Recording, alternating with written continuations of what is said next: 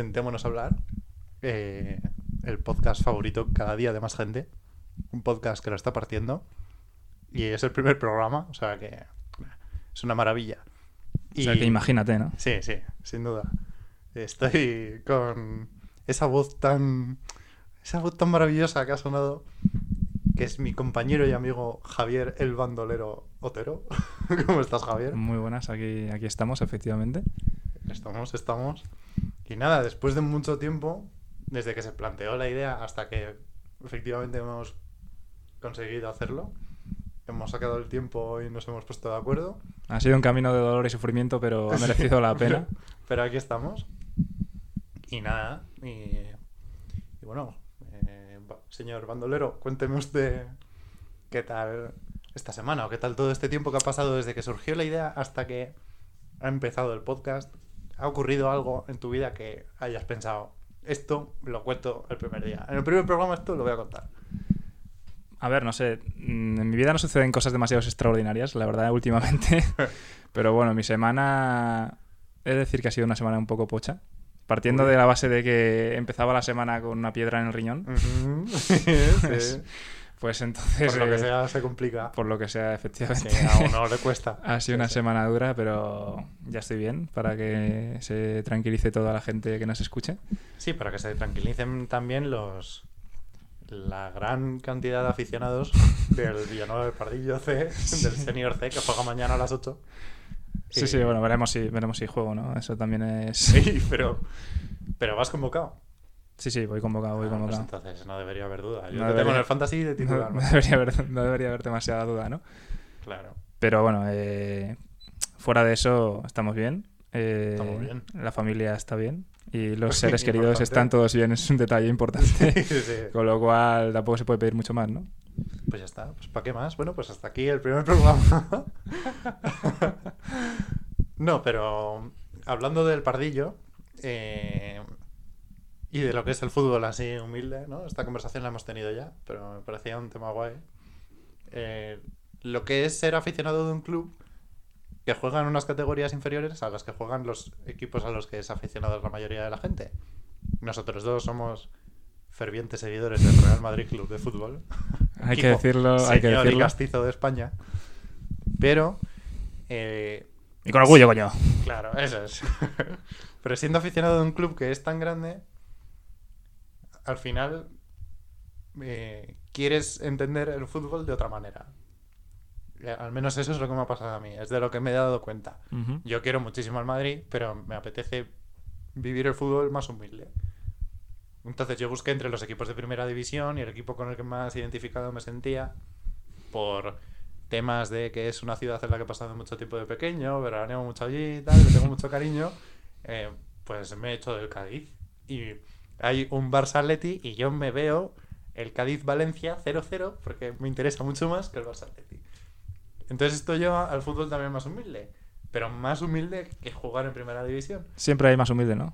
Eso es. Sie- Siempre, hay un pez más grande, ya, ya lo dijo Qui-Gon, tío. Joder, Qui-Gon, qué tío más sabio. Ya hablaré, luego hablamos de Qui-Gon. es un tema. Eh, pero sí, eh, no sé, y buscando un equipo así que fuera mucho más humilde y que jugara, pues eso, un equipo del pueblo, en el que podría estar jugando yo podría estar jugando quien sea, he empezado una campaña de seguir a mis amigos en sus respectivos deportes y hacerme fan del equipo en el que esté mi amigo. Y es por ello que estoy muy a tope con el pardillo. Sí, mira, que yo, mira que yo no juego ni en el, ni en el A, eh, o sea, siquiera, pero, Sí, sí, lo, pero- mío es ya, lo mío es ya el top de lo, de lo humilde, ¿sabes? Lo Claro. mío es el Pardi C. Jugamos en la última categoría de todas. Eso es. Pero, bueno, eh, pero ojo, bueno, se, buscará el ascenso, ¿eh? Se buscará el ascenso. Hombre, eso- yo no espero menos. Y además, en el pardillo, juega también en, en el B, ¿no? Eh, tu Ah. hermano Dani. Efectivamente, ya vendrá por aquí algún día eh, el Eso gran es, Daniel. eh, ¿Cómo hilamos? Dani, que será un colaborador, eh, ¿cómo decirlo? Sí, ¿no? Bastante langui. sí, va a ser una persona que salga a menudo en los podcasts. Recurrente, ¿no? Recurrente podría ser la palabra. Esa es la palabra que estaba buscando. Efectivamente, era la palabra. recurrente. Y nada, y también a lo mejor eh, vendrán invitados, ¿no? Sí, sí, invitados tendrán que venir, porque si no, imagínate, escucharnos a nosotros todos los días me puede hacer un poco, un poco pesado. Yo pagaría por escucharnos tres horas todos los días y lo, y lo vamos a hacer gratis, o sea, imagínate. Pero sí, habrá, tendrá que venir gente que sepa de más cosas y que controle más temas Sí, que sí, sí. nosotros. Sí, eso, eso sin duda. Bueno, traeremos a gente que en lo suyo, canela, canelita. Sí, tendrá que venir alguien a explicarnos cómo se forma una piedra en el riñón, ¿no? Eso me encantaría saberlo, la verdad, para, para volver, o sea, para no volver a repetirlo. Claro, para que no, para que no vuelva a correr, no tropezar dos veces con la misma piedra, ¿no? Podríamos decir. Con la misma piedra en el riñón, sí. Eso es. En el mismo riñón, además. Sería duro eso. y nada. Y bueno, pues eso. El fútbol humilde. ¿Qué opinas del fútbol humilde, Javi? No sé, no sabría qué decirte. A ver, o sea.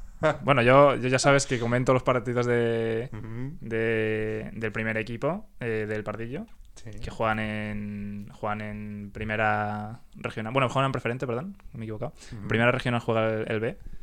Y nada, yo si tengo que opinar del fútbol más humilde aquí en España, te diré, eh, porque básicamente porque lo veo, que hay un nivel que a mí me parece espectacular.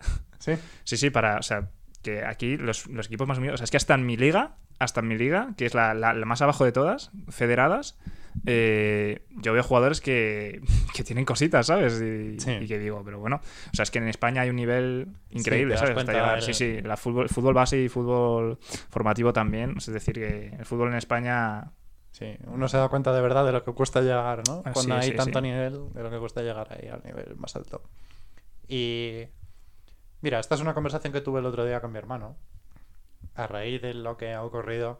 En Inglaterra hay un equipo que es el Newcastle United, ¿no? Y han venido unos señores de Arabia Sí. Saudí y han dejado toda la pasta y lo han comprado. Y ahora es un equipo que pertenece a un país, casi. sí, Un país en el que no hay Bueno, es el equipo- humanos ninguno. el equipo más, más rico del mundo. Sí, el equipo, pero por muchísimo. O sea, los que eran más ricos han quedado en nada. El PSG, el ahora mismo Sí, el PSG ahora mismo es una mosca en manos de Eso Newcastle. eso es. Entonces yo lo hablaba con mi hermano y mi hermano decía una cosa que es verdad, que es que eh, la gente de Newcastle estaba feliz porque te ves después de estar tanto tiempo eh, ba- bajando de categoría, subiendo, tal, que por fin estás en lo más alto, lo que sea a nivel económico, que eso luego se traduce en fichar a los mejores jugadores. Entonces que es normal que se alegren, ¿no? Que le pasaría a cualquiera. Hmm, Pero a mí me da la sensación de que la gracia de ser de un equipo así de humilde Claro. es precisamente descender, quedarte eh, fastidiado un año entero, pero lucharlo, ascender y coger la temporada siguiente y ganarle al Madrid en el Bernabéu 0-1 y te vuelves a casa con una satisfacción porque has sido capaz De levantarte menos barro. recursos, sí, de levantarte y te has hecho a ti mismo, no ha venido nadie de fuera Claro, a ese es, hacerte. ese es el tema. el que te- el- lo Claro. que dices tú de hacerse a sí mismo. Yo, bueno, claro, yo no puedo decir la sensación que, que deben de sentir las aficiones de Newcastle porque no, no soy aficionado de ningún equipo, sa- ¿sabes? Yo soy del Sí. Madrid y bueno, y como bien sabes también soy bastante aficionado del Arsenal, que tampoco es que sea fútbol humilde, ¿no? Que digamos. Con no, lo cual, pero bueno, juegan como si fuese fútbol humilde. bueno, sí. A ver, bueno, el Arsenal, mira, yo te... No, está yo- jugando mejor de lo que... Yo para que, para que, o sea, mi, mi opinión, eh, yo que, que puedo, puedo decir que soy del Arsenal también. No es que sea como, digamos, Sí, que me guste y no. tal. Yo soy bastante del Arsenal. Y a mí mm, no creo que me fuese a, a gustar mucho si, si en vez del Newcastle hubiesen comprado al Arsenal estos dueños, por ejemplo, ¿sabes? Claro, ahí es te quiero decir, iba. yo si, si el Arsenal tiene que crecer y volver a ser lo que era antes y llegar a alguna final de Champions o lo que sea, me gustaría más que fuese por, Méritos propios. Claro, ya no por méritos propios, porque bueno, a ver, o sea, siguen siendo méritos propios porque al final son, si, te, si te compran, comprar los jugadores y tal, pero me gustaría que fuese de, pues eso, de más de, como más orgánico, ¿sabes? No tan... Sí. Es que me parece un poco repente, artificial, me parece sí. un poco artificial el, el Sí, tema de que vengan unos dueños con tantísimo dinero y porque te cambian el club, de un día para otro es un club Es distinto. diferente es prácticamente, cosa, con lo cual... Claro, te cambia mucho la identidad del club. Lo guay, o lo que yo interpreto que tiene mérito y que de verdad merece la pena es ganar siendo tú mismo, ¿no? Sí, exactamente. Entonces, si te viene un tío de un país que no tiene derechos, pues eso. O sea, yo le decía, le decía a mi hermano, si viene un saudí y compra el Madrid, me quite de socio. Pero que es que no deja de ser el Madrid, para mí deja de ser el Madrid. Y decía mi hermano, pero es que el Madrid ya es un equipo rico. Ya. Pero, joder, no- pero a- me sigue pareciendo tristísimo. O sea, no sé, yo no me sentiría tan identificado con el equipo. No, a ver, es un equipo rico, lógicamente, pero por, pero por, por todo el dinero que el, el propio Madrid genera. Es decir, en el. Madrid, en el Madrid no hay nadie invirtiendo su dinero, porque Florentino no pone, no pone de su bolsillo en el Madrid ni nada por Claro. el estilo. Y el Madrid es de los socios. No- no- el Madrid no tiene un dueño, el Madrid es de los socios, Mm. con lo cual es que no, no tiene nada que ver. Que si viene Claro. alguien que de, de los Emiratos Árabes y empieza a meter allí todo su dinero. Claro. Entonces, ahora que ya estamos en el fútbol, pues, te vas a quedar con, con- con mi capacidad para hilarte más, chaval. Vas, vas a flipar. Mientras tanto me voy a comer una pipa. Muy bien. Haces muy bien comiéndote esa pipa. Eh, en el fútbol está habiendo una tendencia también, además de eh, las tendencias populistas, que yo no puedo con ellas. Con el fútbol es de la gente, pero luego te voy a cobrar lo que no está escrito porque veas un partido. O porque tal. Eh, hay una tendencia a, a crear nuevos héroes, ¿no? Esto está pasando con cada vez que sale un jugador nuevo, Bueno, sí, hace un partido bueno. De toda la vida. Ya es. Pues el nuevo Salvador es eh, aquí Pelé. Y, y creo que eso pasa también con el mundo del espectáculo en general. Películas, series, en la música, veo que pasa mucho también. Se eh, le da un valor a artistas que a lo mejor se exagera, a mi parecer. Que no han demostrado gran cosa todavía. Eso ¿no? es. Entonces, ¿tiene mérito eso? Pues probablemente, ¿no? Se están sabiendo vender mejor de lo que realmente son. Porque consiguen una repercusión mundial que es brutal. Pero eh, hay que saber medir las cosas también en su justa medida, ¿no? A ver, es que eso ya es eh, la opinión de cada uno, ¿no? La, Sí, opinión de la, la opinión de la gente. Sí que es cierto que mucha, hay muchas personas que, que se dejan un poco llevar por la opinión popular, ¿no? Y, Sí. y entonces eso va aumentando lo que es la bola de nieve, porque mucha gente sin, sin meterse demasiado a, a analizar un poco a ese artista o a, o a lo que sea, Sí. eh, se deja influenciar mucho por la, por la opinión general y, y, bueno, y, es- y entonces como que adopta esa opinión, pero... Pero es que eso ya es lo que te digo, es la opinión de cada uno, si, si te- incluso es decisión tuya si quieres eh, entrar más a, valo- a valorar ese artista y, y valorarlo en su justa medida o a un poco dejarte llevar por, la, por las sensaciones que está generando y tal.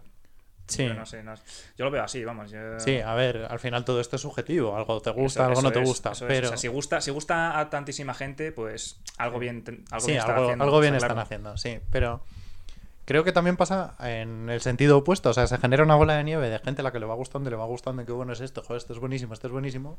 Y solo por llevar la contraria sale otra corriente de gente que empieza a no a Sí, sí. valorar de la manera en la que se merece eso, solo por, pues por eso. Porque como le gusta a todo el mundo, pues a mí ya no me gusta. Y yo no me escondo, eso es algo que me ha pasado a mí alguna vez. Eh, me voy a meter en un charco aquí, pero a lo mejor Zetangana no me gusta tanto como le puede gustar al resto de, de España. Yo, Pero- yo, yo estoy- yo a mí tampoco Zetangana te creas que... Bueno, saca una canción ahora que sí me ha gustado bastante. La de con Peluso, Sí. no la he escuchado. Sí, pero a mí, a mí Pero, Zetangana o sea, tampoco me, llama Zetangana mucho. Le reconozco la originalidad, por ejemplo. O sea, el disco que saco me parece, en cuanto a creatividad y producción, una maravilla. Pero no me parece el- la persona que se considera él y que considera la gente que es la verdad. Pero volvemos a lo que hemos dicho antes. Sean gustos. Si tiene toda la repercusión que tiene es por algo, algo que se está haciendo bien. Y yo a lo mejor sí me estoy dejando llevar un poco por llevar la contraria con estas cosas. Pues es posible. Pero no sé. Eh, creo que la gente no está sabiendo valorar las cosas en su justa medida, ¿no? Yo es que no me, no me dejo llevar mucho por esas opiniones. A mí básicamente es que Zetangana simplemente no, no me termina de, de enganchar su estilo. ¿sabes? Tiene un estilo un poco que a mí se me hace un poco extraño Sí. Y no, no, no, no me llama, básicamente, pero sí. son Nosotros gustos. somos más aficionados de Dan Rain o de la última copa, por Dan, ejemplo. Dan, Dan Rain, que es otra persona que igual algún día también se pasa por aquí. Y, el- y a ver si podemos traer algún representante de la última copa. A mí me gustaría, pero bueno. No Eso, sí, eso- eso es música más humilde también, ¿no? Como, como bueno, más fútbol humilde, pero les produce universal, ¿eh? Sí, sí, sí, sí. A ver, más humilde que se, enti- que se entienda el concepto. Sí, no, claro, hombre, no son tan no ganan lo que tan gana. Eso es así. Bueno, nosotros somos más humildes también, ¿no? En el mundo de los podcasts. Hombre, vamos a ver cómo, cómo que es nuestro primer programa aquí Eso con unas pipas, ¿sabes? Eso es. Pero ¿y para qué más? No, Pero también, No se eh, puede pedir demasiado más en esta vida. Te quería preguntar ahora que estamos metiéndonos en este mundo de los podcasts, ¿no? ¿Has escuchado, escuchas algún podcast tú? O... Mm, no escucho, no, escucho. Yo no soy muy. O sea, no, no escucho muchos podcasts, la verdad. Bueno, no te voy a pues, mentir. Yo soy bastante fan de los podcasts. Sigo varios. Y si hay alguien que nos esté escuchando al que los podcasts tampoco les vayan mucho, le recomiendo que se vean la serie de The Midnight Gospel en Netflix, que es un podcast animado. Los animadores son los de Hora de Aventuras. El creador de Hora de Aventuras escuchaba el podcast de este tío, que se llama The Duncan Trussell Family Hour. Está bastante bien. Sí, le gustaba mucho. y, eh, pensaba que hablaba de unos temas muy, muy ¿Interesantes? buenos. Sí, son muy interesantes. Y habló con este tío para animarlo y pues hicieron una serie de Netflix. Es una temporada, son 10 capitulitos. Está, está muy bien. Y pues no sé, a mí lo de los... Ahí queda la recomendación, ¿no? Sí, sí, sí. No, pero a mí lo de los podcasts es que me encanta mucho. Te lo pones de fondo para hacer cualquier cosa, aprendes. O sea, yo no sé si van a aprender mucho con nosotros, pero...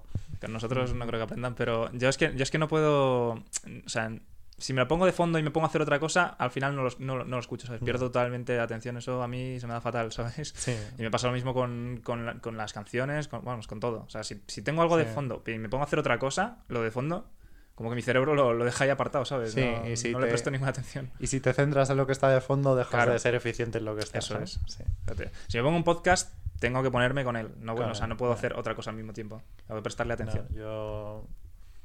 Yo me refería a cosas más... eh, La pipa. La pipa. Me refería a cosas más... No sé, como pasear el perro, por ejemplo. Estás paseando el perro, tampoco estás centrado en algo muy importante. Tienes que estar preocupado porque no se te escape por recoger la- las deposiciones, pero... Y de fondo estás escuchando a un tío explicarte cómo funciona el cine o cómo funciona, ¿sabes? No sé. A mí para esas cosas me parece... Es que no tengo perro, tío. Ese es el problema. Ese es el problema. Es un el fallo. mayor de mis problemas ahora mismo. Sí. Tú no escuchas podcast porque no tienes perro. Es, le pasa es la gente. conclusión Sí. de- que saco del día de hoy. Sí, sí, sí, totalmente. Y nada, y con lo de valorar las cosas en su justa medida, ¿no? Que yo creo que al final lo importante en muchas situaciones es encontrar el, el término medio, ¿no? El punto medio. Eh, vamos a unirlo con un tema que está muy de moda ahora, Eso es. que es una serie coreana, ¿no? Yo a tope con todo lo coreano y con todo lo asiático, ya lo sabes, no me cansaré de decirte que te veas One Piece, pero bueno. Eh, Mm, Muchos capítulos. ya. sí, son muchos. Pero mi hermano lo empezó hace no mucho, está ya al día, ¿eh? Está casi. O sea, es que hay una manera de verlo rápido. El caso. Una serie coreana que lo está petando, que se llama El juego del calamar, del cefalópodo. Que, que yo no la he visto. El divertimento del cefalópodo. Eso es. Para los más cultos. El divertimento del cuernito. Eh, eso, yo no la he visto aún. La, la veré. Tengo ganas de verla. Y tú sí la has visto, ¿no? Yo efectivamente la he visto. Ah, se- son pocos episodios, sí, duran una hora, eso sí, pero son, si no me equivoco, son nueve. Sí, es una miniserie de estas que salen de vez en cuando. A ver, no te voy a engañar, o sea, van a hacer otra, van a hacer otra temporada. Van a hacer. Pero está confirmado. O sea, ¿la serie A ver. acaba o no? O sea, te deja, te deja cabos sueltos. ¿En La serio? serie- La serie deja cabos No, sueltos, con lo cual no. eso está 100% para otra temporada. No, Y más sabiendo que ha sido la serie más vista de, de pues- Netflix. Pues para mí ahí pierde muchísimo. A mí me llamaba que fuera una miniserie y se acabara ahí. Claro, pero Pero esto de seguir la pasta es lo que tiene. La pasta es lo que tiene. Sí. Eh, Ese es otro tema, ¿eh? sí. Pero lo voy a sacar después, ¿eh? Eh, sí, No, no me básicamente sí, yo te iba a decir que a mí, yo no- sinceramente no, no entiendo toda, toda la repercusión porque me ha parecido bastante normalita la, la serie. O sea, en mi opinión, tirando a malilla, casi, te diría. Tampoco, o sea, no me quiero pasar ni nada. Simplemente es mi opinión, que no le veo tampoco. Pero vamos, que hay mucha gente con la que he hablado que me ha dicho que le ha gustado mucho y tal. Y Sí. sobre todo la gente valora mucho la, la originalidad de la idea, ¿no? Eso es. Ahí, ahí quería entrar yo también. Yo valoro mucho que las cosas sean originales. Eh, tengo la sensación de que cada vez las cosas son más siempre lo mismo. En cuanto encuentran una fórmula que funciona, ya es tirar con eso todo el rato. Y cuando sale algo que de verdad es original y funciona, yo lo valoro mucho. Sin haber visto la serie. Pero la idea me parece original. así También es verdad que yo la, yo la he visto, no, no la he visto en versión original, ¿eh? Bueno, tú ya sabes que yo veo las cosas con el doblaje en castellano porque Sí, me gusta bastante. Pero... pero- que igual esto también te cambia la, la- la percepción, ¿no? No, yo. Esta conversación la tuvimos ya también. Esta hemos tenido conversación muchas hemos veces. Eh, cada uno que lo vea como quiera. Yo creo que es mejor verlo en versión original. Pero sí es verdad que si no ves una película en versión original en inglés, en coreano pues va a ser es peor, ¿no? Claro, coreano es un idioma más más, complicado. más raro, sí. Entonces, bueno, a mí ver el juego del calamar de un lado al español no me parece... Ningún, ningún delito. No, no, lo perdono. Es algo que puedes, puedes pasar, ¿no? Sí, Es algo que incluso a lo mejor haces. Eso es. No, yo la veré en versión original, pero, pero porque tengo ya mucha... Mucha calle. Eso es. Y otro tema del que... del que a mí me apetecía hablar era del dinero, ¿no? Eh, el dinero, hay que ver, ¿qué mundo el dinero? No, pero en cuanto a los artistas o a los grupos de música o a las series, cuando de verdad entra el dinero, bueno, un programa mismamente como en La Resistencia, ¿no? Como este podcast, popular. como este podcast cuando entre, es. cuando entre Cuando los inversores. Eso es. Cuando algo se hace popular, eh, se dice que pierde la esencia, o es que ya no son lo que eran, o es que ya no... ¿Tú qué opinas de eso? O sea, realmente si algo te gusta, ¿no? Cuanta más gente lo vea y mejor le vaya, eh, más feliz tendrías que estar, ¿no? Porque Bueno, sí, yo creo que... lo que te gusta deberías... Debería... Sí, pero es que el dinero sí que, sí que es verdad que arruina, arruina un poco todo, ¿eh? yo creo. O sea, Sí. tampoco... Hombre, también, también es verdad que, que, claro, eh, es que las cosas al final evolucionan, ¿sabes? Eh, Ya. Haya o no haya dinero, o sea, una cosa nunca va a seguir siendo la misma por, yo qué sé, por 10 años seguidos, ¿sabes? Porque al final es que, es que tampoco eso estaría bien, yo creo, porque las cosas Sí. van evolucionando y, y- y mucha gente también considera eso perder la esencia. Bueno, no sé. Mm, No, no creo que, que- que nada, o sea, que un programa, por ejemplo, pueda estar 10 años seguidos eh, exact- de la misma- Haciendo lo mismo Haciendo exactamente lo mismo. ¿no? De la misma manera. Con lo cual, a ver, no sé, no sé, es que no sé, esta, este tema es un poco es un poco raro, pero sí, para mí cuando entra dinero, para mí cuando entra dinero, A ver, a ti y a mí nos ha pasado nos ha pasado con las batallas de gallos, ¿no? A ti y a mí nos gustaba mucho. sí, Y en cuanto se han hecho conocidas, se ha convertido eso en un circo que no hay por dónde cogerlo. no lo sé, no lo sé. A mí sí, sí es cierto que cada día me, me gustan menos y no sé, pero es que porque me, me parece que, que eran mejores antes, sencillamente. No, no- Sí, no por, otra, no- por cosa. eh. De hecho, es que a mí me gustaban más las de antes del parón que hubo, ¿no? Hubo un Sí, parón, en- hubo un parón. que de no sé, como cinco años, ¿no? Cuatro años. Sí, y luego volvieron, que A- era... A, mí me gustaban cuando estaban piezas, básicamente. Eso Que es. eso me parecía gente que eran muy, muy raperos, ¿sabes? Y, Sí. y tenían un, un estilazo, que es lo que a mí más me gusta, cuando, cuando hay un tío que- con buen estilo, ¿sabes? Sí, más, cuando hay que, un tío que rapea. más, que, más que lo que pueda decir. Claro, me ¿cómo gusta lo cuando, dice? Me gusta, exactamente, cuando tiene estilo, cuando sabe decir las cosas con gracia, ¿no? Con, no sé, con ese punto. Que, más que más que buscar decir, digamos, una frase lapidaria, como que sea la- como buscando la verdad absoluta, ¿sabes? Dejar una especie de lección. Sí, Me gusta más que, pues no sé, un tío que, Es que, que que cua- se lo fluya, ¿sabes? Que esté ahí tranquilín Sí. y se suelte sus buenas rimas y se vaya para casa tranquilo, ¿sabes? es que yo creo que cuando eh, un tío que está haciendo una batalla de gallos te intenta dar una lección, se está equivocando. Porque, o sea, para empezar, aquí nadie es nadie para darle lecciones a nadie. Y, y que un tío que no conozco de nada, que se llama Arcano, venga a explicarme cómo hay que vivir y cómo, qué es lo que está bien y qué es lo que está mal, pues no. Y luego tampoco me parece que estas cosas se ganen por gritar o por hacer la frase más filosófica y más rebuscada. O sea, al final es una batalla de gallos, tú sales ahí, insultas al otro, Sí. rapeando bien y ya está. A ver, no sé, yo. O sea, yo si fuese jurado de, de- de este tipo de, de eventos, yo creo que votaría cosas bastante distintas a las que, A a las que que se se, están valorando. Sí. Pero es que al final, yo qué sé. Es, es que vuelve a ser lo de antes, es ya cosa de cada uno. Y realmente, realmente cuando tú entras en esa competición, básicamente lo que tienes que hacer es convencer a los, a los que te están Claro. votando. No, no tienes que hacer sí. otra cosa para ganar, claro. Pero no sé.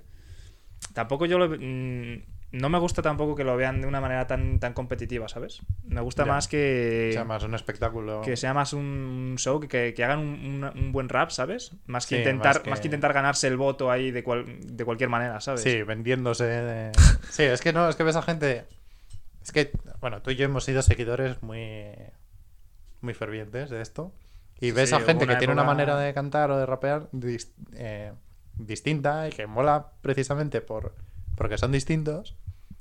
Y luego por ganarse el voto y por ir solo a por ese voto, pues eh, hacen otras cosas. Y dices, ¿pero qué estás haciendo, amigo? no te vendas así, joder.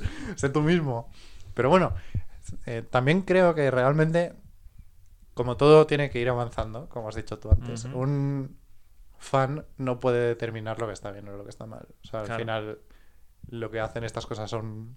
Los que hacen estas cosas son personas, las personas cambian, evolucionan Eso es. y si no te gusta, pues ya está. Pues disfruta lo que ha habido antes y... Eso es lo que hago. Yo, yo, yo básicamente ahora prácticamente no, no veo no veo batallas de gallos. Yo no veo nada. Yo lo que veo son las- los vídeos antiguos, los que te he dicho, las, las batallas del Piezas, que Piezas para mí es el mejor que ha habido, básicamente, y con gran diferencia. Sí. Eh, y eso es lo que hago. Y sí, bueno, porque a mí, pero sí es lo, es lo de. es- si es que es, es lo de siempre, es, Sí. la vida. O sea, son opiniones. Y básicamente a mí me gusta más lo de antes y ya está. Y si a, Claro. si a ti te gusta más lo de ahora, pues, pues disfruta con lo que hay ahora y, y ya está. No hay más que eso. Pero si lo de ahora es una mierda, no te enfades cuando O sea, te lo Si diga. de ahora es una mierda, se dice y ya está. Así no pasa nada, ¿sabes? Es lo que hay. Pero claro, esto es como si nos preguntan, yo qué sé, una pregunta así que se me ocurre. ¿Qué prefieres? ¿Ser un halcón o un águila? Es una pregunta que muchas veces te pueden hacer en tu vida. Sí, sí, es una pregunta que surge en el día a día. A mí, en un tramo de cinco minutos me ha salido dos veces. O sea que... Yo la verdad es que no te voy, no te voy a mentir que ahora mismo no sabría bien eh, identificar las diferencias entre un halcón y un águila.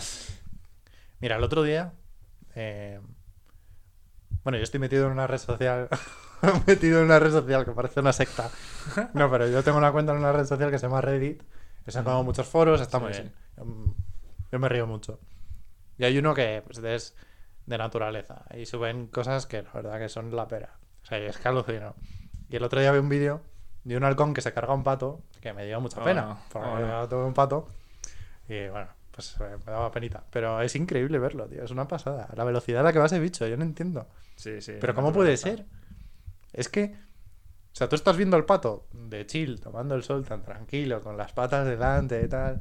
Estará pensando en lo poco que le gustan las batallas de gallos ahora mismo y que ojalá hubiera un podcast que hablara de eso. Probablemente es una cosa que suele pensar un pato. Y de repente pasa por la cámara en lo que pestañeas una sombra y el pato está tirado en el suelo y es como, pero bueno, ¿pero qué, ha pas- qué ha pasado aquí? ¿Y te lo ponían con cámara lenta luego? como No, no, ¿qué va? O sea, tú, o sea, básicamente te dicen que es un halcón, Que ¿no? es un Pero halcón, sí, sí. Pero tú- podía, podía haber sido Venom y no te habrías Y no te has enterado. Pero, pero me alucina, macho. Yo no sé. Lo de la naturaleza es un tema también, ¿eh? Yo eh, eh, tuve una época de ver. Bueno, a mí de toda la vida me han gustado mucho los animales. He sido siempre muy friki. Pero tuve una época de realización y de darme cuenta de realmente lo, lo cruda que es la, la naturaleza, macho. Yo no sé. O sea, pero es que es. Pero es que es una película de Tarantino constante, esa cosa, tío. Es que es, es tremendo. Es cruda, pero al mismo tiempo es bella. Pero sí, es Sí, cierto joder, que... es muy bonita, pero, está, pero hay una de... de- Es cierto o sea, es que... muy gore, macho. Es... Sí.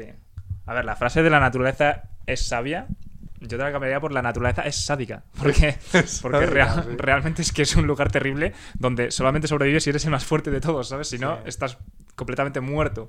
Claro, entonces, a la conclusión a la que llego yo es que si a cualquiera de nosotros nos sueltan en mitad de una jungla, que duramos dos segundos. Vamos, Sí. un halcón de esos. El otro día estuve pensando, porque estuve viendo, el otro día vi la peli del náufrago, que Sí. bueno, ya la había visto, pero la volví a ver. La de Tom Hanks Exactamente. y Wilson. El- Papelón de el Wilson. gran ¿eh? El gran Wilson que Sí. se llevó un Oscar.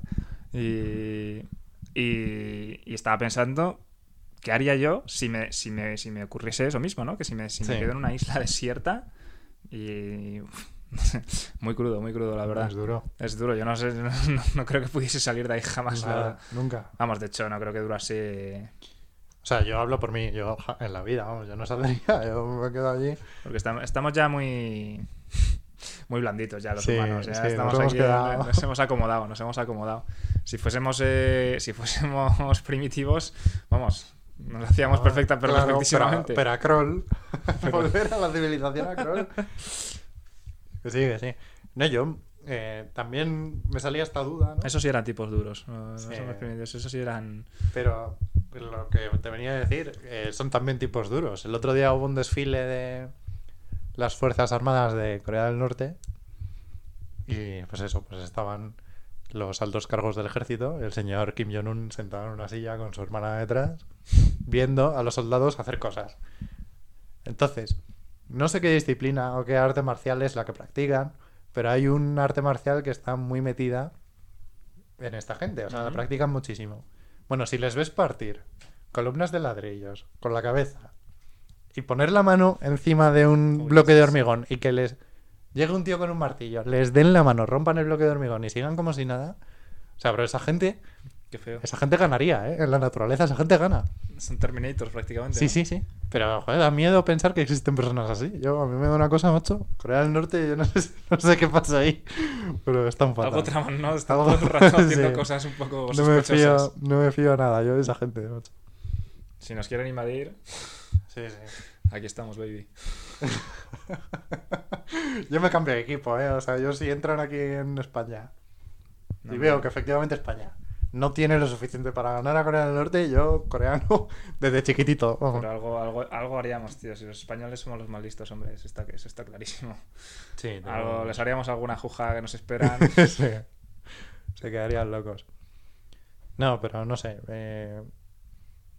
Sí estamos en una generación muy blandita, ¿no? Y cada vez la gente es más blandita y menos sensible. y- Yo es que creo que cada generación va siendo más blandita que la anterior, ¿no? Porque cada vez hay más Tiene más comodidades. facilidades. Hay- claro, eso es. Hay más comodidades, más facilidades y, y eso es que inevitablemente te, te atonta, básicamente. Te, te- te va haciendo cada vez menos capaz. Porque, Sí. claro, es, es que es evolución propia, ¿sabes? Es eh, evolución pura, mejor dicho. Sí, los tiempos duros crean hombres, ¿no? Eh, Exactamente. La- Dios da sus, sus mejores batallas, sus peores batallas a sus mejores guerreros, ¿no? Eso, eh. No, pero es, es que es, es evidente. Si, si tú tienes eh, máquinas o tecnología que hace todo por ti, pues al final se te olvida cómo hacer las Sí, cosas. Te conviertes en los, en los de Wally. Te conviertes en lo que juraste destruir. Eso es. No, pero eh, llega un momento en el que es preocupante, ¿no? Y juntándolo con el juego del calamar, ha habido mucha polémica porque eh, eh, se está discutiendo si los niños deberían ver la serie o no. Sí, o sea, realmente lo que se está discutiendo es... Eso se, se discutía O sea, con Shin-Chan también. Claro, ¿cómo, cómo hemos cambiado, eh? O sea, yo no creo que haya discusión alguna. O sea, yo no creo que un niño deba ver eso. Pero también te digo, si un niño de, de 7 años que me está cantando una canción de reggaetón de pe a pa, ve el juego del calamar, o sea, no me parece que se le esté haciendo muchísimo daño. Ese niño ya- está perdido desde hace tiempo, ¿sabes? A ver, eh, no sé, los niños cada día también están más, más insensibilizados, ¿no? Eso Es es. la palabra. Porque, claro, ahora está todo en internet y, y, pues, se puede ver cualquier cosa. Sí. Se puede ver cualquier cosa y. Y se pierde la mística y el... Sí. Pero bueno, eh, no sé. la sensibilidad. Los tiempos cambian, los tiempos cambian, amigo. Sí, sí, sí. Pero no parece que mejor. O sea, realmente. O sea, yo soy muy negativo con esto. Eh, no soy nada. Optimista. Eso es, optimista. Muchas gracias. Eh, pero, joder, no sé. En la, en la época más avanzada de la época de la humanidad, que es en este segundo mismo en el que estamos, no veo que se refleje en. en el buen hacer de las personas. O sea, hay gente muy buena, pero hay una generación de, de pequeños monstruos que vienen, o sea, no sé, yo... A mí me dan miedo, tío. A ver, yo es que soy también. Yo soy un, un tipo bastante tradicional, ¿vale? Bastante, bastante clásico. Entonces a mí, pues. Mm, me- siento que me gustan más bastantes cosas de, de antes que, que lo que hay ahora. Pero no sé. Totalmente de acuerdo. Es- también hay- Estoy en ese barco al Hay un 100%. dicho que dice que todo tiempo pasado fue mejor, ¿no? Que siempre, siempre te suele parecer mejor lo que había antes que lo que hay ahora, ¿no? Y a lo mejor Sí. luego cuando pasa el tiempo, pues, pues lo, lo- lo ves, ¿no? Con la perspectiva del tiempo y dices, bueno, lo que había no, no estaba tan mal. Sí, o sea, embargo, siempre lo de ahora es malísimo, ¿no? Entonces siempre te parecerá que lo que donde estás ahora es, eh, Es lo peor. es lo peor. No sé, no sé. A lo mejor es que el ser humano es así, ¿no? Pero Sí, pero, o sea, siendo verdad esto que dices, y que es mucho más fácil darle mística a algo que ya ha ocurrido por lo que conlleva la melancolía, eh, mm, eso es. de verdad creo que lo que había antes era mejor. O sea, a mí me está pasando con el fútbol. El fútbol de antes era una pasada, macho. sí, el fútbol del principio de los 2000. O sea, por favor, es que te vas a Italia y tienes ahí al Milan, con Maldini, con Sidor, con... Por favor, unos, unos equipazos. Todo el mundo con equipazos. Un fútbol, mucho más fútbol. O sea, nada de físico. Es que hasta la manera de entrar el balón en una red es distinta.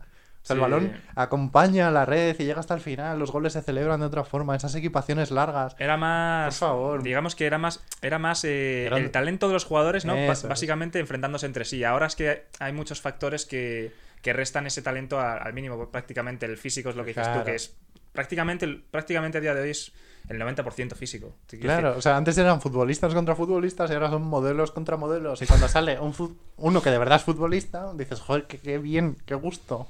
Claro, o sea, todavía, lógicamente, todavía se, se puede, se siguen decidiendo eh, los partidos por, por la técnica, pero cuando, cuando los, los jugadores que tienen técnica tienen también un físico brutal, eh, Claro, igual requieren de ese físico, sí. al, al del equipo rival. Entonces, cuando tienen los dos ese físico, sí que la calidad técnica es cuando te, te, te puede ayudar a, a marcar la diferencia en los partidos, pero, pero en cuanto bajes un poco el nivel físico, eh, Sí. estás muerto. Es decir, por mucha, por, por mucha calidad que tengas más que tu, que tu rival, si no, si no le puedes equiparar en lo físico, estás Sí. muerto. También hay mucha táctica, que en los últimos años ha entrado muchísimo, muchísimos entrenadores con mucha táctica en los en los equipos que eso también te, te, te- te reduce mucho también el talento de- propio de los jugadores porque Los limitas, ¿no? Los, un limitas, los limitas mucho y al final vas, cada vez va viendo menos, menos hueco, menos espacio, ¿sabes? Eh, eh, a, la, a la calidad técnica de los jugadores y bueno, eso es que es lo que hay, es que no se puede, básicamente no se puede, no se puede decir nada contra eso porque es que los equipos lo que intentan,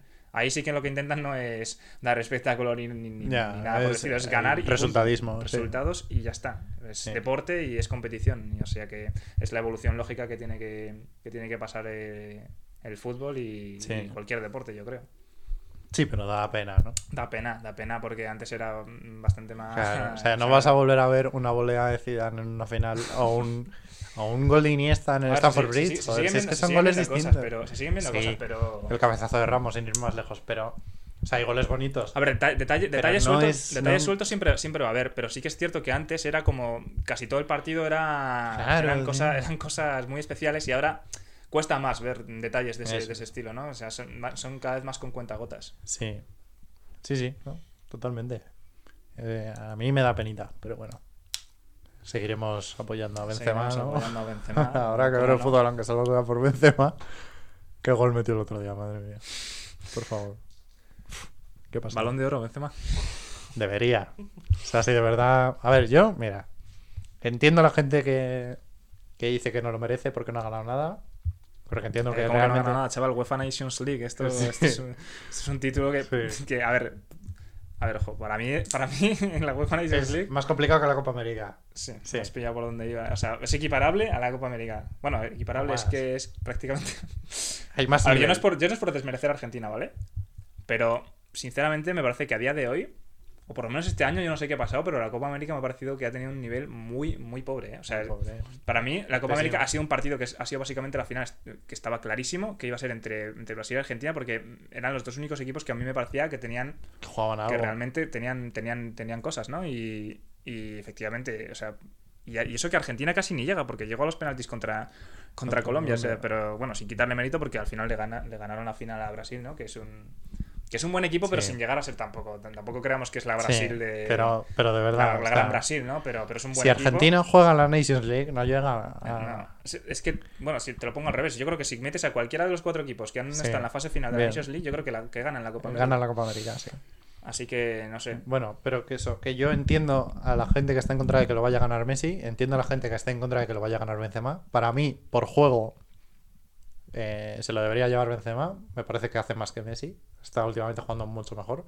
Y no me parece que haya nadie. Bueno, ojo con Salah. Salah lleva un par de partidos que son una empezado- Ha pasada. empezado la temporada bastante fino, Sí, verdad. pero a quien se lo daría yo, si se lo tuviera que dar a alguien, bueno, ese Benzema porque me encanta, pero siendo sinceros, es Lewandowski, que se lo robaron el año pasado, Mm. y me parece este año que no hay de verdad una superestrella saliéndose, Sí, que se lo tendrían que dar para compensarlo el año pasado, que fue criminal. Yo te iba a decir eso. eh, yo te iba a decir que, hombre, efectivamente, si, si lo diese yo, pues se lo daría a Benzema, ¿no? Porque aparte de ser del Madrid, es un jugador que a mí, si no es mi favorito de siempre, pues es- ahí está. Sí, sí, no, tú llevas defendiendo a Benzema, vamos, pero de toda la vida, Pero es una cosa... espada, ¿Cómo no defender a Benzema? Pero bueno, eh, pero siendo, siendo honestos, para mí, yo se lo daría a Lewandowski porque es que me parece que además, mm, ya no solo por lo del año pasado que dices tú, que en este momento, ¿no? Que hay como varios igualados, un poco por lo bajo, no hay nadie que haya destacado Eso es. especialmente, eh, pues como que un poco se acumula, ¿no? Podríamos decir que se acumula un poco lo del año pasado, porque Que no sé mm, fue bastante robo, la verdad. Ese balón de oro era de es Lewandowski. cara, o sea, te 100%. gana todos los títulos siendo máximo goleador Sí, en sí, todos fue- diferencial y, y justo ese año no lo das. Fue es un completo robo y... es que es criminal. y- pero es que no- ya no solo por eso, sino porque me parece que este año también podría, podría ganarlo si fuese solo este año, porque realmente ha ganado más, más títulos que nadie. Sí, casi. sí, y sigue al mismo nivel. Hombre, sitio no, ha es ganado, que no lo más importante lo ha ganado Jorginho, ¿no? Pero tampoco me parece que Jorginho haya Claro, estado a pero un no nivel- es, no es una a estrella. un nivel supremo. Claro, eso es. Es decir, o sea, ha sido un jugador importante ¿no? en sus equipos, pero no me parece ni mucho menos para, No. para ganar. O sea, si se dudaba, si se dudaba del momento del balón de oro que ganó, que ganó Luka Modric, Vamos, que era por favor. eh, si Jorginho que ha estado muy por debajo, pues no sé. Pero y digo más, digo más, porque es que me da rabia.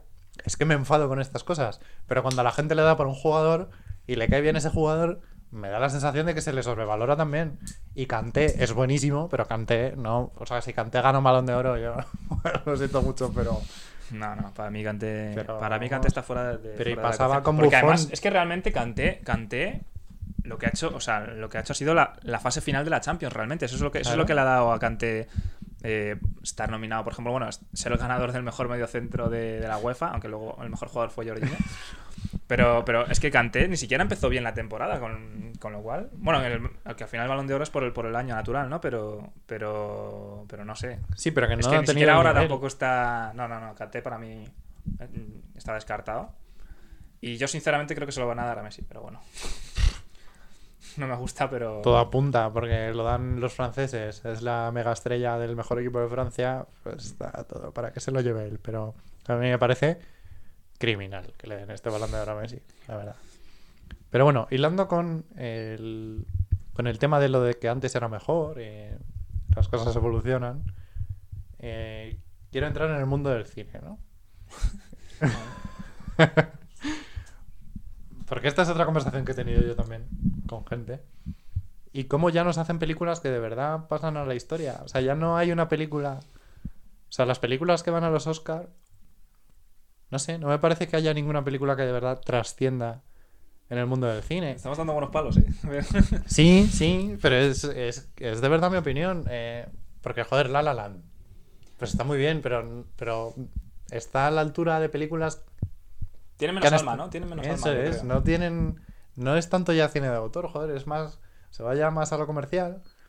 Y no sé, y yo no sé. No, de verdad que no encuentro una película que diga, esta sí, esta. Pues está a la altura de los grandes clásicos, o sea, esta pasarán los años y, y diré, joder, yo vi esta película en el cine y qué maravilla, ¿no? No la sea, No es la que se me olvidan mucho, se me olvidan mucho las pelis que voy viendo y tal. Pero. No, pero por ejemplo, en el 99 creo que fue. Eh, Buena camada ese año. ¿eh? Sí, salieron grandes personas. Eh, no sé, me lo ha jugado diciendo el año, pero hubo un año de esos, de finales de los 90, que sale Pulp Fiction, que sale... Sí, sí. O sea, que salen cuatro o cinco películas que dices, pero por favor. Y es que, y es que ni lo ganan, Si no- sí, si no porque está Forrest Gump, que es una locura. Sí, sí. Pues películas así ya no salen. Si es que la cuarta mejor película de ese año era mejor que cualquiera de las mejores de estos últimos cinco. No sé, ¿y qué podemos hacer para cambiar Ya, pues, pues nada, nos tocará tomar cartas en el asunto, ¿no? Enseñar cómo se hace de verdad. Que empezar a, mí, a mí me da pena, tío.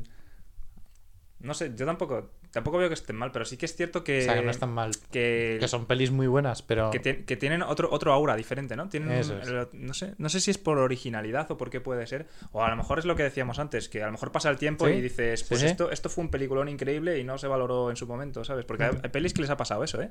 Hay películas que, que en su momento, cuando salieron, ni fu ni fa, y cuando, con el paso del tiempo han ido cogiendo como, Han como, envejecido bien. como ese papel que de, de- de- de clásico, ¿no? Mm.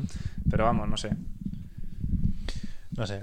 Y luego, lo que hemos dicho antes también, ¿no? Es algo muy personal, pero no sé. O sea, a mí me gustaría ir al cine y de verdad encontrarme con una película que diga, joder, qué maravilla acabo de ver. O sea, eso es algo que hace mucho tiempo que no me pasa. O sea, bueno, con Parásitos salí bastante flipado. ¿Parásitos fuiste a verla al cine? Sí, Ojo, ¿eh? en versión original. y esa, bueno, me dejó muy loco. Pero Parásitos fue, fue buena peli. ¿Ves? Esa, esa- esa sí me gustó, ¿no? No como el juego del calamar. Pues que esa- es que Parásitos es una maravilla, una maravilla. O sea, ese momento de la película en el que cambia todo, que dices, pero ¿qué está pasando aquí, por favor? No sé, a mí me encanta. Sí, sí, cuando todo parecía. Cuando, cuando la noche parecía que iba por aquí, de pronto se fue por aquí. Eh, sí, sí, totalmente. Pero sí, ¿no? Ojalá me equivoque, ojalá cambie y ojalá vuelvan películas. A mí me, gustó mucho, por ejemplo. A ver, sí que es cierto que no fue la que más, ¿no? Pero la última de Tarantino, por ejemplo, me, Ah, a mí me encantó. me gustó bastante. Pero, a ver, no, no, no me parece la mejor de Tarantino, pero, No, estuvo, pero- estuvo bien, estuvo bien. Pero está muy bien, joder. Además estás toda la película pensando, vale, pero... O sea, Tarantino se caracteriza mucho por sus diálogos, sus planos, su música, pero también por la violencia, ¿no? Entonces tú vas a ver una peli de Tarantino y dices, vale, pero yo quiero, quiero salsa. Y tienes esos últimos 5 o 10 minutos que, que son... Acumula son- todo allí, ¿no? Sí, sí, Acumula sí. todo allí. Joder. Madre mía. Pero claro, yo con Tarantino es que no soy imparcial. O sea, yo cada cosa que hace Tarantino me parece un 10. Entonces no puedo... No puedes, no puedes valorar, ¿no? Esa es. Ahora, ¿realmente sabes eh, diferenciar cómo es una persona de otra según la opinión que tienen de Pulp Fiction? Cuando te encuentras a una persona que te dice que está sobrevalorada, pues eh, desconfía. No es de fiar, no, no es, trigo, no es trigo limpio. Pero sí, la última de Tarantino estuvo muy bien. Y luego hay otro director que a mí me gusta mucho, que yo no sé si habrás visto alguna película suya, eh, que se llama Wes Anderson. Sí, Ha hecho la del Gran Hotel de Budapest, ¿no? Ah, esa no la he visto. Pero si, si tiene más que me... Eh, Fantastic Mr. Fox. eh, bueno, sí, y más. Va a sacar una peli ahora. Eh, sus películas suelen tener un elenco de la pera. Y suelen ser siempre los mismos actores. Adrian Brody, Mm. eh, el malo de... Joder, el Duende Verde. No me sale el nombre ahora. Ah, eh, Willem Dafoe. ese. Sí, gente así, Bill Murray. Y son películas que se caracterizan por, porque son eh, muy placenteras al ojo, ¿no? Son muy estéticas. Todos son planos muy centrados, muy simétricos, colores muy vivos, muy llamativas. Y va a sacar una peli que, sa- que yo creo que ha salido ya en Estados Unidos, que se llama El despacho francés, que tiene buena pinta.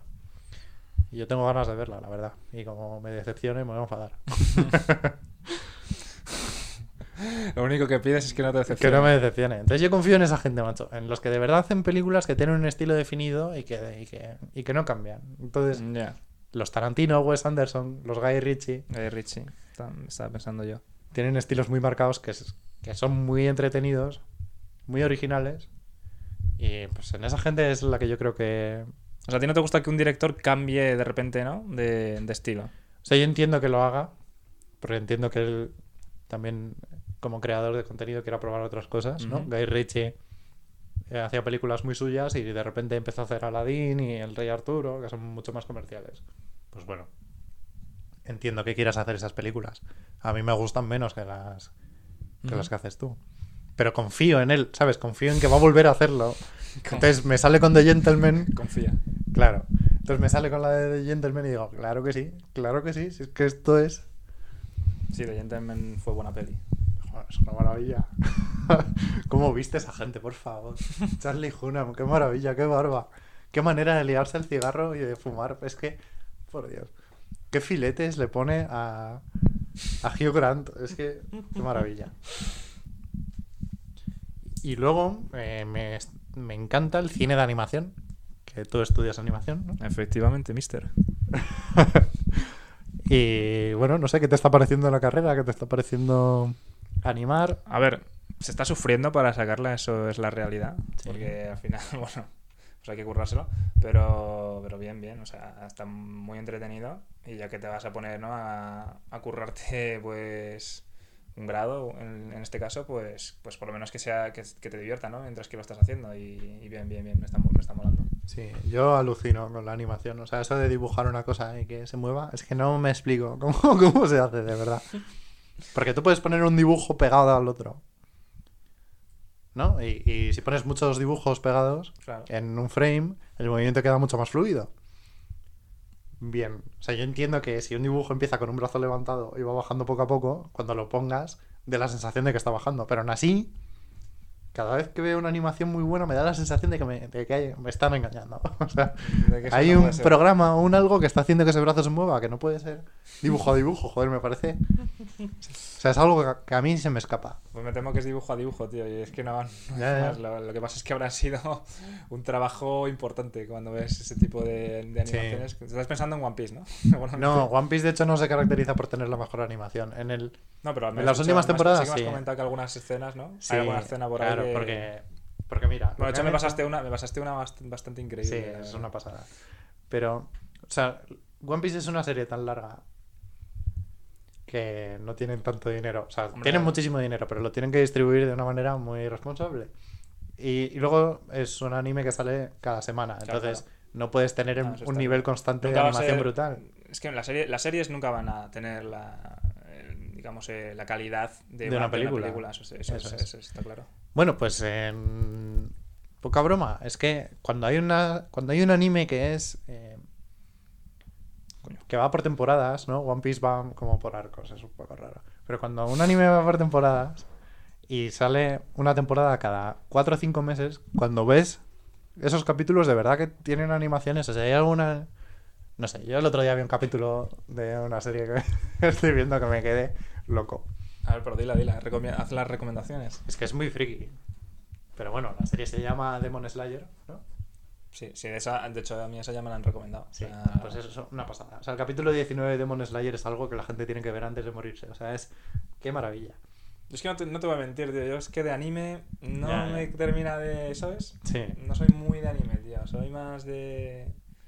Es que yo en realidad lo- lo- todo lo asiático prácticamente me, me viene raro, ¿sabes? Me Sí, viene un sí. poco. No me Está hago raro, mucho. me lo encontré, ¿no? ¿Eh? Sí, está raro, está raro, me lo encontré. sí. No, a ver. Yo como te he dicho soy- antes, yo soy un tipo bastante tradicional y yo soy como muy europeo, ¿sabes? En ese sentido, yo a mí lo, lo asiático. Me gusta más lo que viene de Latinoamérica, por ejemplo.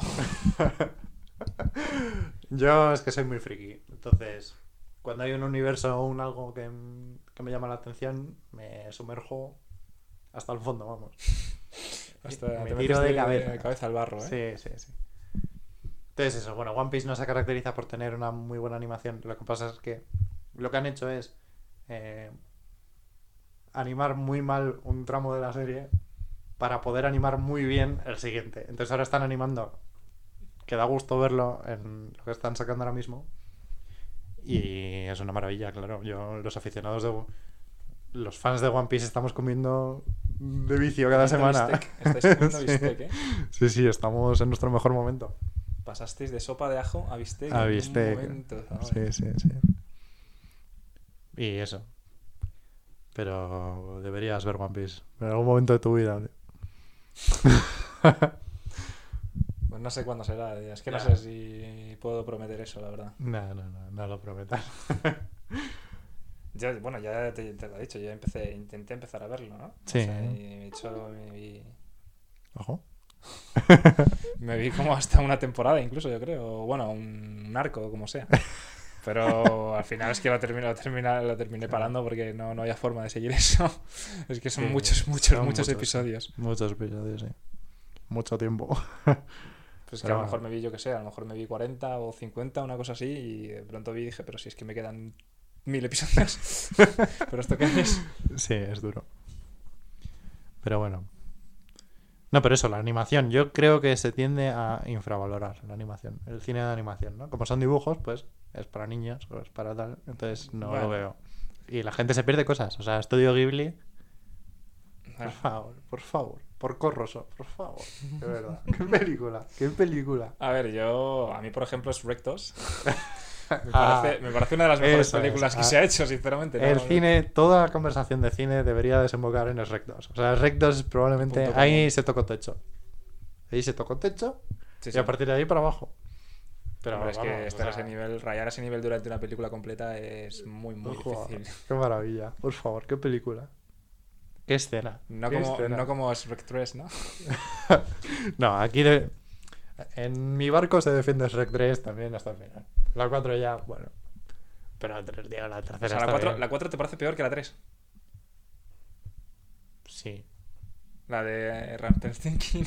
sí. Aún así me encanta, ¿eh? Me parece que tiene un par de cositas. O sea, la escena de Asno intentando enamorar otra vez a la dragona. Porque, o sea, Shrek aparece allí, nadie conoce a Shrek, Claro. ¿no? Y Shrek tiene que decirle a Asno que es que efectivamente él se ha ligado a la dragona. A mí me, no sé, me hace gracia. Nada, la 4. A mí, El bueno, flautista de Amelín, tío. Te, Ese tío tenía te toca un temazo. Joder, es una pasada. Sí, sí, a mí es que la, a mí la 4 no me parece mala peli. O sea, todo el mundo, a ver, la mayoría de gente, salvo tú en este caso, co- concuerda. O sea, su opin- la opinión más la popularizada. es- La opinión más popularizada es que la 1 y la 2 son top y la 3 y la 4 son basura, ¿no? Esa es como la Sí. opinión que hay general. Mm, A mí, la... coincido en que la 1 y la 2 son top, la 3 sí que me parece un poco basureta, Son Pero- tiempos raros. pero, pero la 4 me parece que es una peli que no, que no está mal, sinceramente. Mm, El, La cuatro está bien. el, el el malo me entretiene. gusta, o sea, sí, sí, no sé, me gusta, me gusta. La, La 4 idea es buena. La idea es buena, me gusta. A mí la 4, lógicamente, no está al nivel de las dos primeras. Concretamente la segunda, para mí, es la que Sí. ya toca, toca el techo. Pero la 4 usa un recurso que funciona muy bien, que se ha usado infinidad de veces en, pues yo que sé, Los Simpson, que parodian cualquier cosa, eh, que es la de la película de Qué bello es vivir, de una película antigua en blanco y negro, en la que a una persona que ha estado siendo buena toda la vida le empieza a ir todo muy mal y se plantea eso de que hubiese pasado si yo no hubiese nacido, ¿no? Ojalá no haber existido. Entonces viene alguien y se lo enseña y dice, mira, esto es lo que hubiese pasado. Al final de la película te das cuenta de verdad de lo que De uno vale. que has tenido, ¿no? Sí, y de lo que es verdaderamente importante, que no es... O sea, que lo importante aquí es vivir por- para los demás, no ser Sí. egoísta. Sin duda. Pues en la película 4 de Shrek, o sea, toda esta reflexión así profunda acaba en Shrek. Este podcast se podría llamar perfectamente Sentémonos a hablar de Shrek. Pero bueno, que en la película 4 usan ese recurso, ¿no? Que es eh, Shrek entrando en un mundo en el que él nunca ha estado. Entonces, La verdad es que era, Usa era un una cosa- que estaba bastante, era un mundo que estaba bastante en ruinas. ¿eh? sí, sí. Está claro que cual- cualquier mundo en el que no estés Rec Eh, Sí, es un mundo es en una- ruinas. sí, a mí, no me encanta- a mí no me gustaría nada vivir en la línea temporal en la que Shrek no existe. En el multiverso, ¿no? Porque estamos de acuerdo en que existen multiversos. O sea, la NASA ha dicho que hay multiversos. Eso lo ha dicho la NASA. Hay dimensiones paralelas, no sé si multiversos. Es la palabra. Igual la NASA ha vi- ha visto mucho Marvel, ¿no? Sí, yo no sé cómo pruebas científicamente que efectivamente hay dimensiones paralelas. En plan, bro, créeme, hay una dimensión paralela. Has de creerme. Confía. Pero sí. Que sí, que usar un recurso que funciona ayuda a que la película sea buena al final. Y hacer referencias a la cultura pop y eh, meter chistes con los que los adultos se puedan sentir identificados cuando vayan a ver la peli con sus hijos eh, ayudan a hacer una buena película. Si es que yo he estado viendo, cuando se pone algo de moda, que hay patrones que se repiten. Cuando algo es muy bueno, eh, siguen todas una línea parecida. Juego de Tronos y Breaking Bad, por ejemplo. ¿Qué le pasa? el tema adulto, la ilegalidad, el hablar por las espaldas, el maquinar, una persona muy minuciosa, un... Bueno, también pasa en Los Soprano, ¿no? Un protagonista que es un cabrón y que tú estás pensando, pero ¿cómo puedo querer que este tío gane si es lo peor que hay? Y efectivamente, es- vas con él. Pues ese es un tema que a la gente le gusta mucho. Y estos mundos en los que hay una violencia desmedida y unos temas muy puntillosos, ¿no? Y se tratan así como si nada, a la gente le gusta, le, le va el morbo. Y por eso el juego del calamar funciona y por eso... Sí. A ver, no hay ninguna será como Breaking Bad, ¿no? No, estamos ninguna. de acuerdo. eso estamos Pero de- en cuanto coges un tema polémico y le das creatividad, ya tienes éxito. O sea, ahí has, has ganado. Bueno, salvo en la última temporada de, De Juego de Tronos. Juego de Tronos. Que, a ver, Juego de Tronos eran, eran Ocho, temporadas. Sí. Para Y- mí, para mí, Y siguen los libros hasta la sexta, creo. para mí en las seis es cuando se empieza a torcer, yo creo. Al final de las seis como... como- No, al final de las seis, ojo, spoilers, ¿no? Para los que nos estén escuchando. Pero Cersei vuela toda la ciudad por los aires. Ah, pues no, no. No, el- donde se tuerce es en la séptima. Para mí el punto, el punto de no retorno es eh, un- uno de los momentos en los que salen a buscar a un, a un, un caminante un caminante blanco, ¿no? Para, para atraparlo y no me acuerdo qué querían hacer con él. Enseñárselo a Cersei para que... Sí, O sea, están como en una guerra sí, sí, sí, es verdad. y para que les eche, la mano, les eche una mano la reina, le dice, es que te voy a enseñar que esto es de verdad. Sí, pues a mí, eh, a partir de ese, de ese fue ese punto cuando empecé a decir, uy, esto qué raro, que esto qué Sí. raro que haya salido aquí, esto no, no parecía, esto no parecía Juego de Tronos, ¿sabes? Eso fue Sí. lo que pensé. Y a partir de ahí nunca más me volvió Mira, a aparecer, yo- no, me volvió a aparecer Juego de Tronos. De verdad quiero hacer un programa de este podcast, me gustaría utilizarlo. Un programa entero solo contando las cosas que están mal. Porque de verdad que tengo un documento con cosas apuntadas donde es que hay cosas que no hay por dónde cogerlas, de verdad. Es que no hay por dónde cogerlas. Pero ya no hablo de la trama.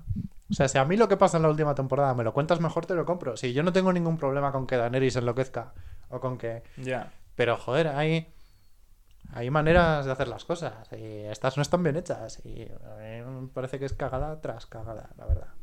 Eso, eso, eso te demuestra también un poco lo que contábamos, lo que, lo que decíamos antes, eh, que más que las cosas que tú cuentas, eh, tiene mucha importancia el cómo las cuentas. Es que Eso eso, es, es muy clave. La el, manera de story- el storytelling, ¿no? El storytelling. es que eso es al final lo que te da un buen discurso, una buena narrativa, una buena película, ¿sabes? Un- Claro, ahí una buena canción, verdad- por ejemplo. Donde de verdad se diferencia un artista mm, de pura cepa, ¿no? O sea, cuando hay de verdad un artista.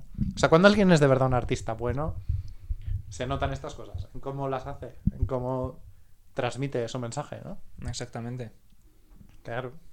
Si es que. No, a mí con Juego de Tronos me hacía gracia la gente en Twitter que ponía, claro, eh, si te hubiesen dejado de hacerlo a ti, lo hubieses hecho mejor, ¿no? Como si esto fuese muy fácil. Y es como, sí, te, te hubiese hecho una mejor, una mejor última temporada, la verdad. O sea, yo creo, de verdad que lo hubiese hecho mejor, sinceramente. De Como- verdad, Como lo creo. director, dices, o como que. Sí, sí. Sí. Si es que no entiendo por qué tienes que hacerlo. O sea, no entiendo por qué se está haciendo toda una serie de seis temporadas, diez capítulos, temporadas que te quedan redondas. Que aunque a lo mejor la sexta, por ejemplo, se notaba que era más lenta porque tienes eh, menos cosas que contar en más tiempo, ¿no? Entonces metes eh, cosas más inútiles o tardas más en contar las cosas. Es un ritmo más lento. Pues joder, aunque sea el ritmo más lento, es que es necesario, es que van atropellados, van... O sea, haces seis temporadas de diez capítulos y las dos últimas, que son las más importantes, te las fumas en ocho y seis. Es que hay un problema ahí, tío. Hay, un- hay pocas ganas de No, currar. es que eso fue raro, fue algo extraño. Yo ya te digo que llegó un punto que además es que fue como muy marcado, ¿sabes? Es que Sí. pasó de ser Juego de Tronos a una cosa bastante distinta. O sea, es que fueron como dos estilos, ¿sabes? Sí. Y es que yo lo, lo noté, lo noté muchísimo. Yo no sé por qué, a qué se debió. No sé si es porque dejaron de seguir los libros, básicamente por eso. O... Yo creo que eh, pasó eso, ¿no? Hablaron con... Ojo, se agota la batería. Pero sí, bueno, Juego de Tronos, ¿no? O sea, podríamos estar horas y horas hablando de Juego de Tronos y de Shrek. Lo que son las cosas. Sí. Pero bueno, por ir cerrando, ¿no? Una dinámica que a mí me gustaría hacer con la gente que vaya viniendo y con los programas en los que estemos tú y yo solos es eh, preguntarte en una situación ideal, ¿no? Eh, de grabar el podcast y de conversar. Ahora estamos en nuestro estudio, pero si pudieras grabar este podcast o tener una conversación conmigo como, las- como la que estamos teniendo, en un sitio ideal, ¿en qué ciudad sería del mundo? ¿no? ¿En qué sitio Mm. del planeta es donde te gustaría? Pues tío, esta conversación. mm, Manhattan. Manhattan, bueno. Ey, Ya está, no me preguntes el por qué, pero Manhattan. Vaya. Manhattan. te, iba- te lo iba a preguntar. No me vayas a preguntar el por qué, pero Manhattan, yo qué sé, tío. Ya No, lo he visto sí, en Madagascar y parece una ciudad acogedora, ¿no? Sí, hablan neoyorquín. Y no, está muy bien. Además es una ciudad muy radiofónica, ¿no? Te pega levantarte por las mañanas que suene el despertador y se escuche la voz de un hombre decir Buenos días, Manhattan. Exactamente. De Ayer hecho, los Knicks perdieron. es- efectivamente, tío. Manhattan. Manhattan. Pues muy bien. Oye, pues yo creo que para como primer programa no está mal, ¿no?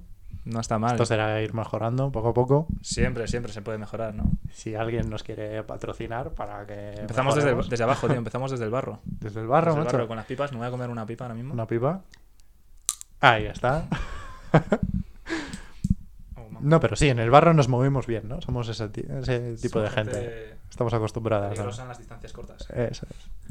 Y nada, oye, muchas gracias a los que hayan escuchado este podcast, ¿no? Sí, Por claro. una- Sí, sí, sin duda. que, Que no sabemos quién es. que los derroteros de la vida os hayan llevado a esta no situación, sabemos ¿no? Escuchando. cuánta gente habrá escuchando. Sí. Pero oye, si solo hay una persona, nos debemos a esa persona. Merece la pena. Tenemos que hacerlo por esa persona. Así que esa persona, seas quien sea, Tenemos que salvarle la vida a esa persona. sí, según estás escuchando esto, has de saber que todas las decisiones que has tomado en tu vida te han llevado a este momento, macho. Y si te merece la pena o no te merece la pena. o sea, estás contento de verdad con lo que has hecho. Y que si te merece la pena, pues que habrá más. Que habrá más, claramente, habrá más. Sí, sí. Esto de aquí para arriba. Y nada, pues eso, que muchas gracias y nos vemos en el, en el siguiente programa de Sentémonos a hablar. Un placer, hasta luego. Chao, chao. Chao, chao, chao, chao.